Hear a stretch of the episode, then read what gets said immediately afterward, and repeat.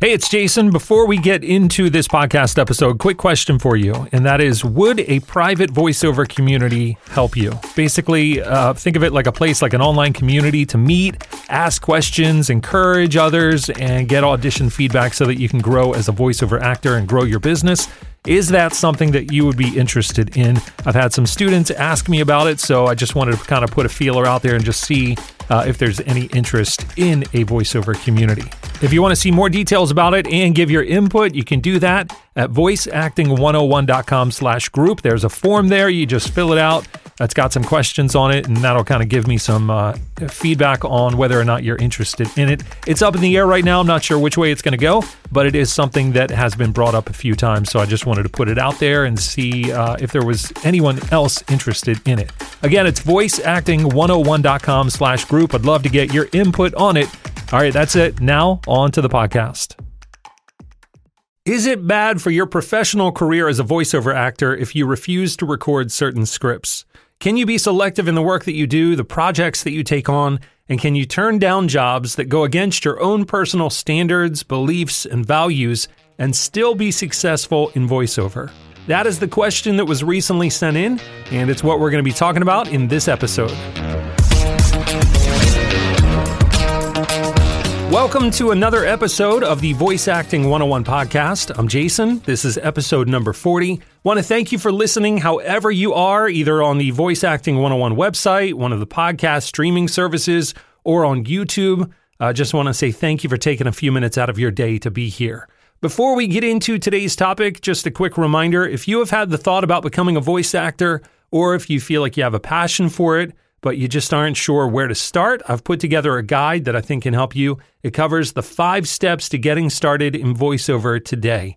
You can download it for free. It's at voiceacting101.com slash get started. Even if you're already in voiceover, it's a good reminder for all of us on the things that we need to be focusing on every day. So if you feel stuck or like you're at a bottleneck, uh, I think this guide can help you break through. And again, that's at voiceacting101.com slash get started. All right, today's question was sent in by Devin, so let's go ahead and give it a listen. Hey, Jason. I have a quick question for you. Um, so, I want to be a voice actor specifically focusing on character work, you know, TV shows, video games, stuff like that. But I have a very specific hang up in that because of religious reasons, I don't swear. Um, so I'm wondering, do you think that'll be a, a big hangup for me? Do you think that's going to be something I'm going to have to compromise on if I want to be successful, or is that something I can negotiate around to keep that specific value, but still be a successful voice actor? Thank you for the podcast, by the way. I'm a huge fan of the whole thing, and I look forward to hearing back from you. All right, thanks for sending in your audio, Devin. Great question. So, my answer, the short answer is that yes, you can be successful in voiceover in animation, in character voiceover, or in any kind of voiceover, even if you don't swear. So here's what I recommend because this is something that I've had to deal with uh, myself as well. I want you to remember voiceover is your business, so you get to decide what you are willing to do and what you won't do. Now, with that said, the truth is you will lose jobs because of this, and it's not just for swearing or profanity, but really for any standard or value or kind of a line in the sand that you set where you're selective about the jobs that you take on. If you're turning down jobs, you're losing those jobs. Uh, so that's going to have some kind of impact on your business. Uh, but in the end, that's a good thing. You have to stick to your values. You should never compromise uh, because the last thing that you want is to be doing work that goes against what you believe. And I've heard from students in the past that they've been told by coaches uh, there's a saying that they just say, just do your job. Uh, you know, when you get a script, doesn't matter what the topic is or if you believe it or if you agree with it, uh, they just say, record the script, just do your job. And that may be okay if you're using your voice for someone else's point of view. Uh, but if it's something that you're passionate about or it goes against your conscience, I think you have to pass on the job. And that's going to be a personal choice for everyone. So only you know what those reasons are uh, when you would want to pass on a job. But it's not that different.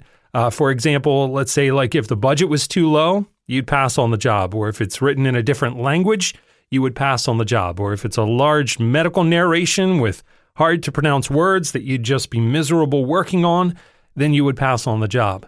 So if it goes against what you want, then you're free to turn down the job. You're going to miss out on the job, uh, but it's a job that you didn't want anyway. So does it really even matter? And there are plenty of other clients that have jobs that are going to meet your standards and that you're going to have no problem doing. So there's no shortage of jobs that are going to meet your standards. And you will be tested. You're going to have the opportunity to audition and you're going to be offered work on projects that go against your personal standards, but you're going to have the freedom to just say no. And then you want to move on to the next one that's going to be a better fit for you.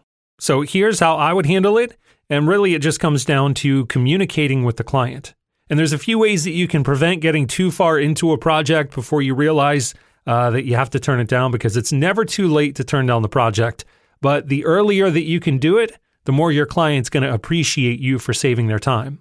So if you have a website, or maybe even if you just have a profile on an online casting website and people are finding you that way and sending you scripts, then what I would do is add an FAQ section and just make one of the questions Are there any projects that you won't work on? And then I would go ahead and answer that with anything that you don't want to be involved with. And that's going to save uh, time for both you and the client. They're not going to even waste time sending you the project and you're not going to have to waste time uh, rejecting the project. Uh, if it's an agent that sends you an audition directly, but it's not a script that you're interested in, I would just reply back to the agent and just thank them for sending it along, but just let them know why you're not interested or the reason that you won't be submitting for this one. But, you know, again, thank them and ask them to keep you in mind for other projects. And then on online casting sites, if you're looking at a list of auditions, Sometimes just looking at the title is going to tip you off if it's a project that isn't going to be for you. So sometimes uh, just by looking at that title, you can tell uh, it's not a job for you. If the title looks good, then you can check the script itself uh, because the title won't always uh, give you everything about the project. But uh, a lot of times you can eliminate jobs just by looking at the title. So you want to reject the project as early in the process as you can. And once you have a full script, I would just check the topic of the script, make sure you're okay with that and then I would do a search for common swear words to make sure that no issues are going to come up later on. In long projects, you know, something may slip through. You may not be able to spot it ahead of time. And from my experience, some clients will let you skip a word if it isn't crucial to the project. If it doesn't change the meaning of the sentence and it's just a random swear word in it, you can just let them know. You can say, you know, I can't record this script for this reason, but if you're okay with this minor change, then I can do it. And I, from my experience, about 90% of clients have agreed just to make that minor change. They're okay with it. So you can always express your concern and just see what they want to do from there.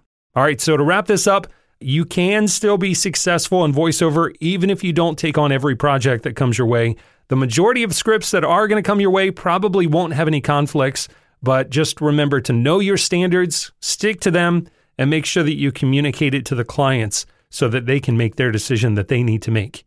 Now, conflicts will come through from time to time. And just to give you a couple recent examples from my own experience, I turned down a project about a month back. Looked like a great audiobook. I would have loved to have done, uh, but it was littered with profanity and it was just part of the author's personality. So we just couldn't work on it together.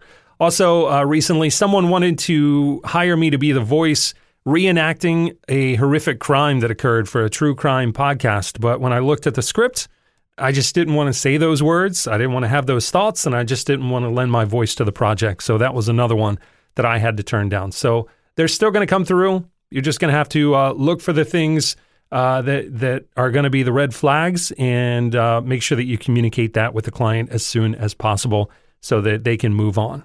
And it's definitely a personal decision, but these are some of the ways that I've kind of gotten around it over the years. And one other thing I found is that when you turn down the wrong projects, uh, I've noticed that more and more of the projects that you enjoy and that you're comfortable with, and the projects that you do want to be a part of, they seem to come your way. So that's been my experience. Hopefully, uh, that is yours as well.